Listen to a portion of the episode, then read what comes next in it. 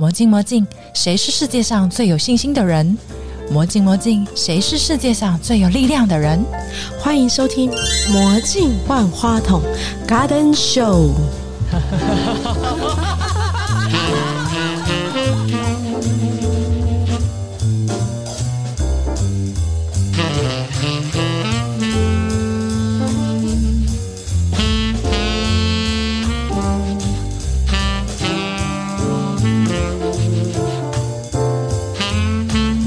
我是温玉梅律师，疗愈对我来说就是去旅游，完全可以忘记在台湾的这一切。这 就是你要一直查路线啊，你就没有时间想这些事情。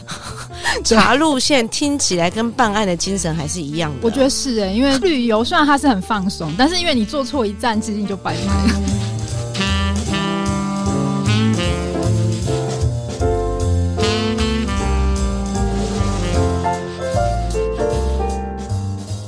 你还记得你的粉丝页标题？你就写说有一种潮流叫法律。对，这句话其实非常吸引我。有经过一些事情之后，我发现法律只保护懂法的人。其实现实上是哎，你不懂，嗯，你就是挨打的份儿。嗯，对，因为我旁边太多各式各样的例子了，所以我突然间觉得，哎，在我们的疗愈的项目里头呢，应该要放入一点点这样的资讯，让大家了解。我们还是要有一些基本的概念。是啊，我们要保护自己啦。最近也写蛮多是劳资方面的，对我有看到你写的。其实这些案件其实就发生在我们的周遭，可能你对自己的权利其实是不清楚的，也没有意识。对，如果有一个人告诉你说，其实这就是你本来的权利啊，你就应该去去主张。那或许大家看了以后才会知道说，哎，原来我可以去做这件事情。法庭的语言跟我们平常生活上表达的方式其实是不会一样的，差很多。哎，最近才会一直大家有讲说，希望就是法律白话文嘛，判决照理来说是要写给大家看的，不是只有写给法。法官或是懂法律的人看的判决会公开，它其实有一个目的，就是希望有一种警示效果，就是说一旦大家看到像有这样的案件的话，其实应该要有警觉心。比如说有时候可能是诈骗案，或者是有可能是一些民事案件，那遇到相类似的状况的时候，你可能就可以这样处理。可是如果你的判决大家都看不懂的话，那 那大家的有看就等于没有懂啊！因为我刚刚听说你是摩羯座，我发现你非常适合当律师，就是比较一板一眼啊。万一遇到什么突发状况之类的，嗯，假设说像我明天其实早上要去开一个案件，在开庭之前其实就有很多准备工作。那像今天就要先把哦明天要开庭的那个案子全部拿出来先看过一遍，然后包括说比如说法官上次问过什么问题，他可能会请我们要补充什么样的证物啊等等，这个就是律师要很严谨的那一块。我发现有一些我不确定是谁写的那个文字啊，我是看不懂的，还是说那个 法院的文件它是有一定的呃表达方式吗？以书状来讲的话，法院跟就是律师写的书状，有时候看起来比较牢口，它不只是文言文，有一些是可能庭上面专用的术语，对，但是你不这样写。法官反而会觉得这律师感觉上不是很专业，你不内行，你根本不懂。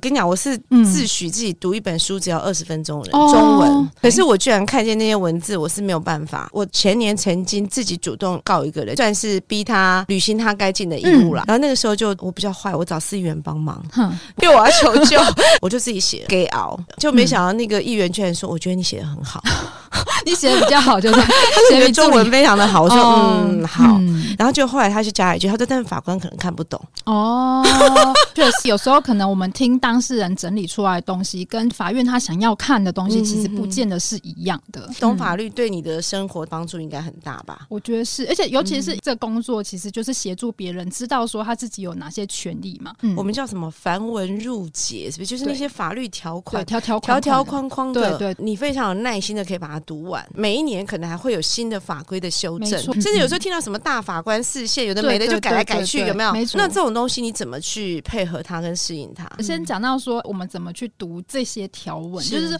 如果以学生时代来讲，听那个教授讲，听到有时候好想睡觉。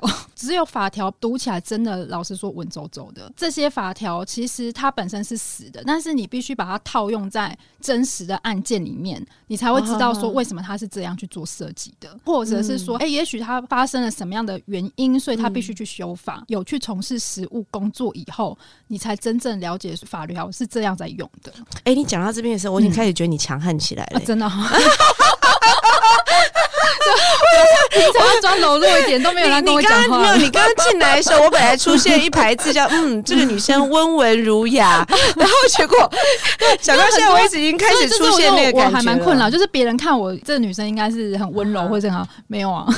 就就其实并不是，我们这个工作不适合啦。就是如果我回到我工作的本职的时候，我就必须要拿出这样的态度。跟精神好可怕，所以还是要去旅行，所以就回来。为什么要去疗愈？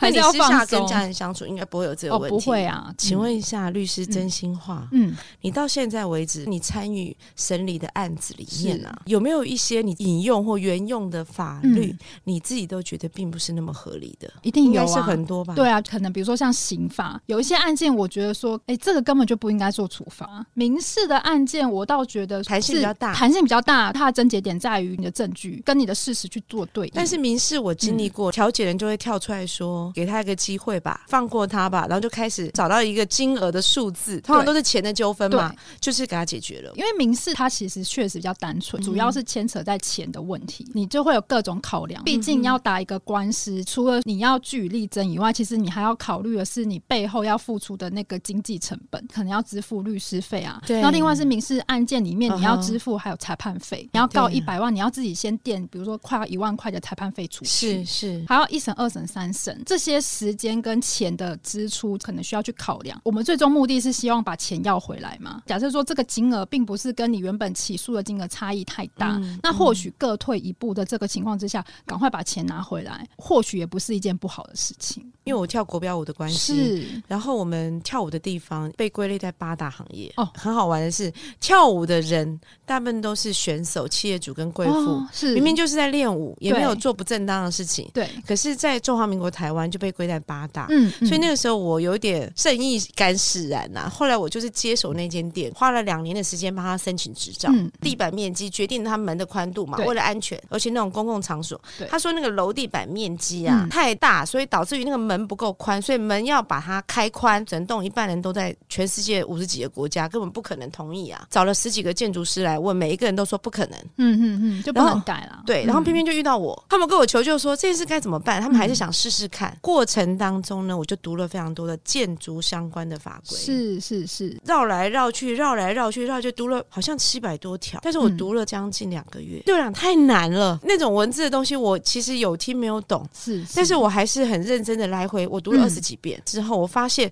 那个楼地板面积跟门的宽度是有公式的，你知道，我就真的自己拿来算了。我算了之后，我还少零点二，哇，就差零点二这样。好，那为什么前面十个建筑师都说不能过呢？原因很简单，嗯。他们叫做四舍五入哦，因为他们过去的观念，他们就觉得说大概是这样。律师现在很多年轻，可是很多建筑师很资深，他们就没有去精算，他们就说不能过，不可能，不可能。是，所以没想到我这个法规小白，我就直接把它算了。就我一算完之后，发现哎，我还赢零点二呢，我就过了。好强哦！对，我只是做验算啊，是是，是我用了最基本的小白的智商去做事啊。那一关过完之后，又有第二关。我们有三个门，我们一楼是违章建筑，对，审核人说不行，因为你违章建筑，你一楼就没办法进出嘛。然后你知道我们店那时候有一千多个客人，每个人都说一楼门都被封了，可以营业吗？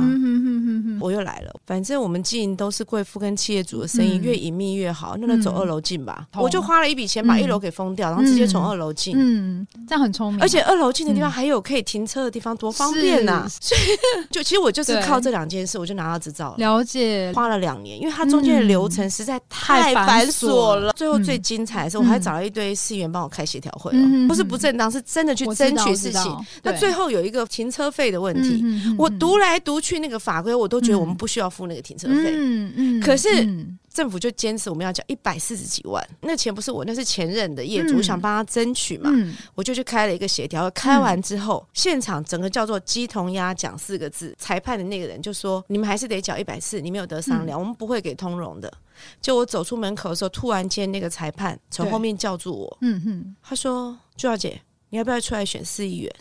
我就是看他一眼，我说：“你刚刚不是判我输了吗？”我就很冷，你知道吗？然后他就说：“我跟你说实话，我没有办法判你赢。其实我认同你的说法，如果我判你赢的结果会变成我前面所有的钱都要退回去，这是变成一场灾难，你知道我意思吗？”对，他说。其实你的这一套论述，他说我们是接受的。我那时候觉得好遗憾哦，真的真的。对，不过后来还是打消这个念头。我我晃荡了两年之后，我觉得我绝对不能当司仪员，你知道为什么吗？为什么？我就不能快乐的跳舞啦。哦，前面分享这两个案例，我想表达就是说，嗯，通常我们一般的大众啦，都是因为经历到某些事情，嗯，才会知道要去争取自己的权益啊。没错，不然一般人来讲都是能少一次就少一次。对，但是台湾的法律真的太繁琐了，是，而且太多我觉得需要修改的地方。是，你如果从律师这个角度，你怎么看这个事情？您刚刚举的有一些案例，它其实是比较偏向行政诉讼案件。诉讼，那行政诉讼案件其实它最主要是规范人民跟政府之间的关系。如果像你刚刚讲，比如说是建筑的问题，它可能要审核这个执照。我也很认同很多行政法规，它的规范太老旧了。争取这些权利的时候，有没有遇到那种很乌龙的法官？应该是这样讲，就是你会有一种觉得我们好像活在不同社会，你认知的这个事情跟我认知好像完全不是同一个。有一些人会去检讨说，法官他的培养过程是不是有一些需要改进的地方？还有检察官也有这个问题，因为其实从前法官、检察官他们最主要的筛筛选机制是用考试，对，就跟我们大学联考一样，前几名的人才可以考上去当法官、检察官。可想而知，用这样的方式栽培出来的司法人。人员可能社会经验或者生活历练完全不够，对，光念书就要花很多很多力气了。很多人可能是他看到我翻白眼吗？没关系，应该很多人都是这样想，对吗？很多人其实他的生活历练是这样，他可能大学是法律系嘛，那他可能研究所毕业过程，如果他顺利的话，他就考上司法官了。考上以后，那就去司法官训练所去接受训练，所以他的生活历程就是这样。他基本上可能是没有外面的公司工作过的，所以其实该检讨是这个司法的考试制度。对，所以其实这几年来有一些做变革啦，就是说 他现在目前他们有一些新的措施，是你要担任至少三年或六年以上，就是他有一些条件的限制。法官如果假如说他是直接考试考上去的，他没有跟当事人讲过话，他会用他自己的逻辑思考去看这些事情。律师会直接面对你的当事人，本来就是你的收费服务啊。我可以跟他可能畅聊了一两个，我可以听懂他的逻辑或他的故事，然后你帮他找到破解的点。但是因为法官是 我哎，我小时候超爱看柯南，我也是 超爱。如果他是没有在外面工作的这种。法官他就没有这样的经验嘛？再加上一天要审非常多案件，他其实也没有那个时间跟力气去听你讲这么长的故事，所以他可能就用他自己的想法，或者在过去的那些经验，他们内部的一些教育训练，告诉他说这样的案件就是这样去处理。嗯，对，那就变成说有时候会跟我们在第一线的人或是民众会有一些落差，但这也是无解，对不对？但是也是因为如此，可以上诉、上诉再上诉，是这个意思吧？但是你每上诉一次，你就要多花一次钱呢，概念就是这样。民事案件目前状况是这样，刑事案件的话，司法院它有推动国民法官，现在目前很多地方都有看到广告嘛，就是有吴念真来代言，比较重罪的部分，人民可以参与审判，就投票啦，我有表决权啊。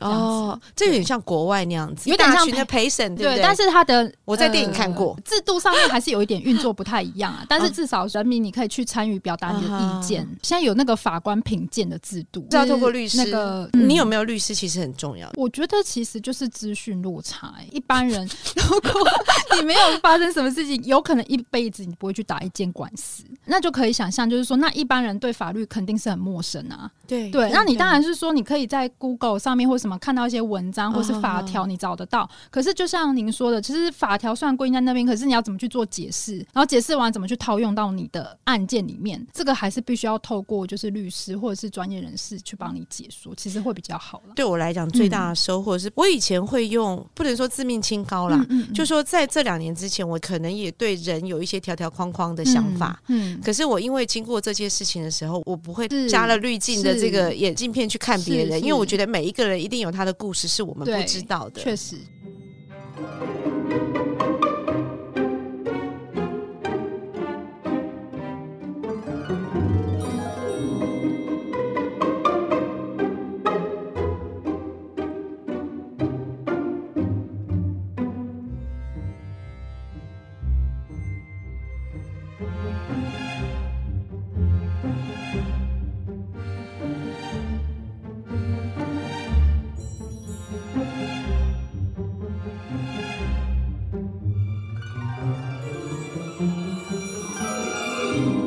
经手过的案件呢，有没有什么不可思议的事情？其实我们蛮常遇到诈骗的案件。通常你相信那个人可能是你很亲近的朋友，他甚至可能是你的兄弟姐妹。我们有时候会看到那种经验很丰富的经商成功的商人，身家可能是不是上亿？没有没有，但是我身边很多都被诈骗过。对对，通常像这一个类型会被诈骗，他其实很相信自己的工作能力跟社会经验，所以他觉得说怎么可能会被骗？对自己太有自信惹的祸。他可能会跟你说有一个某某投资案，邀你来很多很多很多，这个获利听起来就是在你的耳里也觉得好像还可思议的范围，还是正常，还算正常，才能诱他进来。对，但是也算高啦，但是还可以。还前面就是先投一点点，你前面已经获利了，而且你甚至看得到那些东西，你甚至已经看到那个仓库了。然后那个仓库里面堆满那些货物，殊不知是一个在一个五平大的小房间里头，像我们这样五个人开始操盘，对不对？可能是比如说，他可能同时骗二十个人啊，可能二十个人都来看过这批货，他甚至可以带你出国，他不惜这样重金带你直接去看，哎，真的有这个设备哎，真的有这个公司哎，然后你去看一下，觉得这个投资应该没有问题啊，而且这个来跟你介绍人，他可能某一些背景也让你觉得说他确实是有能力做到这些东西的，那你可能就慢慢投资啊，前期。一定都拿得到钱嘛，然后投资一定获利都很高嘛，到某个时间的时候突然就变。就什么都没有，连本金都要不回来了。通常这个酝酿期会是多久？就是你们过去审理的案子，一两年就差不多。要撑那么久不容易，同时把网撒出去啦。是，就是他可能一次骗十几二十个人，等差不多的时候，你就会开始联系不上那些人了。我跟你讲，我觉得这个是台湾特有的问题。台湾诈骗，你知道为什么？真的，因为只有台湾人才会相信这种私人的这种奇奇怪怪的案件。台湾的人际网络的关系，那其他的国家像。你说那些新创或什么，对，你都要做白纸黑企业报告，你几乎每个月甚至每周都要跟催的。你知道我们以前有开玩笑，我们私底下在讲，哎，原来那种什么三 D 八点档演的是真的，就是那种在一个小房间里面，然后大家就一来一去的，可是也没有签约哦。就是我先跟你讲，三 D 八点档演的都是真的，对。不管是婆媳问题，还是 好真，还是外遇故事，好吗？都是完全真实的，深入人间这样子。所以我们那时候就觉得说，怎么可能这个金额这么高？可是怎么都没有签约？口头可能有稍微约定啊，比如说趴数啊，到时候要回多少，或者是我投资金额。一般来讲的话，可能会有汇款记录或者是本票啊。对，但是你到底是投资什么东西？然后到底是要什么时候要？不知道，其实不清楚。但当事人他他可能觉得他清楚啦，但问题是你真的到法院去，你要去说明、要去做举证的时候就很困难。明明知道钱已经拿不回来，对，哎，就还要拿一笔钱去法院告人，对。然后重点你还要告用那个过程，就什么都，就等于说你要每天一直回想说到底他是怎么骗我的。大部分人都会觉得说，如果我当初怎样怎样就。不会被骗，可是就没有办法啊。这些过程当中，在处理这些案子，应该很有成就感吧？破败也是会有啊，很希望就是把某一些证据整理出来。当事人也很努力的，可是或许是碍于现实，你就是没有办法提供这样的资料给法院。法官也认同你说的啦，但是问题是没有证据，他真的是没有办法判决。因为我们现在看到台湾法官的形象啊，不管是我们电视上看到的，或者是现实上看到，感觉上都很严厉哦。嗯，因为他可能要看起来筑一道高墙，告诉你宣誓我的权威那种感觉。嗯，那实际上真实的状态的法官有没有那种比较人性化的？因为我们有时候会在那个网络上看到法官审理一个小男生帮他妈妈辩护，他出来作证，结果他判他妈妈无罪嘛。嗯，大家看那影片感动到不行啊。这种温情事件在台湾会发生吗？其实我觉得还是看法官个人的风格。你这样讲，其实好像不会发生。其实还是有啦。我有感觉说，其实近几年来，就是那个法院的那个风气，其实有稍微比较开放了。第一是说，他可能要维持他那种。司法的形象啊，然后第二是说他真的没有什么跟别人接触的经验。律师的一天是怎么过的？应该也要都工作十几个小时，因为个人有经营粉砖的关系，所以我会先看一下实事。如果是跟法律有关的话，我就可以跟大家分享。看那一天有没有开庭，其实也花你很多时间。除了你开庭前的准备，嗯你光那个交通的往返也很花时间。然后开庭完回来，以我们的事务所工作的 SOP 来讲的话，我们是会写开庭报告给当事人。当事人有。有可能他没有去开庭，他可以本人不要到，就会要跟当事人先报告说，哎，今天法官问了什么问题呀？然后可能法官请我们要补什么样的资料？那这个东西我们会先把记成一个 paper，先传给当事人看。那再写那些乱七八糟的文字，不是乱七八糟，就是啊，非常扭曲的文具这样子。这个是另外一个部分，就是书状。开完庭后，通常要补书状嘛，因为法官一定会说，你主张的那些东西，我觉得还有什么什么什么你要补充，那你是不是就还要另外再写一份新的诉状？那写诉状其实占律师的工作时间也非常大量，所以反正律师都是熬夜是家常便饭就对了。我觉得。还蛮正正常的，我们还没有讲到，就是说，因为你还要跟当事人联系嘛，当事人可能随时就是有电话来啊，或是赖啊，或者是说可能要另外约开会时间呐，你光这样子一整天就要花很多时间，所以你也是讲话跟写字啊，有时候经营粉妆或什么，自己还要写法律的文章，那所以你从业几年啊？大概八年吧。啊，看起来他笑脸哦，我只是看起来。啊。这是核心问题。这个在庭上的时候有加分吗？真的没有哎，就是而且你看，我觉得以后那个有国没有以后那个国民法官很多一定有加分。真的吗？因为人越多又有帅哥美女，大家开始注意到这件事情啊。而且要穿的很正式，穿律师袍进去。嗯有没有什么你觉得可以特别提醒听众朋友的？个民法的修法，以前的民法成年的话是二十岁，那现在修法以后成年会是变成十八岁。那这个具体会变成三十岁？为什么是十八？就是修成跟刑事案件一样哦。对，几个影响。如果说是车祸案件，其实我们常常遇到是未成年会开车，就是无照驾驶。那如果是像这样的状况，以前我们是要连爸妈一起告，因为爸妈是要连带赔偿。但你今天自己成年了，你就要为自己的行为负责嘛。所以牵连的就是，那你就不能再请求他的父母一起做赔偿了。我觉得这个影响就蛮大的。现在未成年开车肇事的比例还是非常高，对不对？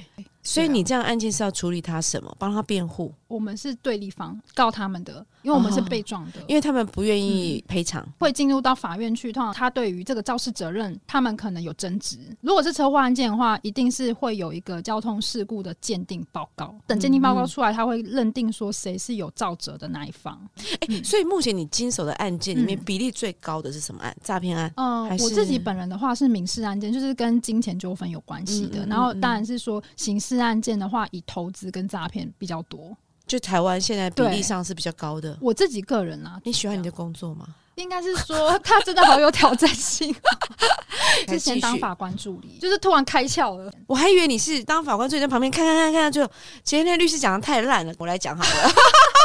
没有没有没有没有。我们前面有访问几个来宾，都有类似的状况。他说：“哎，我看那个人做的太烂了，我就自己跳，真的比较好。”或者是有可能某一件事情，就像我们一样被激发了正义感之后，我们就会觉得我想要跳下来做。我觉得当律师其实还是必须要有意念呢，不然你很容易。被一些不同的事情动摇，自己心里认为好的律师应该要什么样的条件？有同理心啦，观察力要很仔细。嗯，因为你的观察力不够仔细的话，其实有时候胜诉的关键有时候是在那个很微小的细节，对嘛？就是魔鬼藏在细节里嘛。或许是你必须要在很多的资讯里面，你筛选出这个很重要的事实。另外，还有就是他体力一定要很好，所以你有运动的习惯。呃，其实我是有运动的习惯。那来跳国标吧。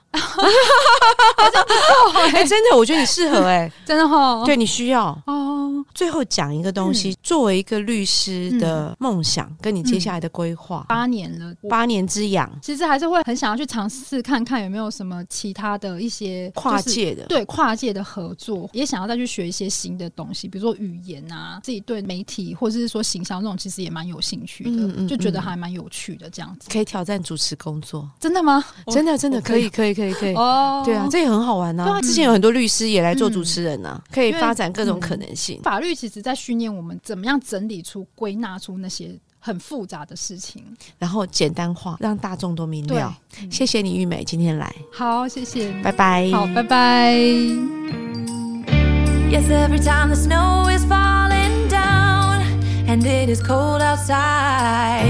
We gather around the fireplace, and no one cares about yesterday.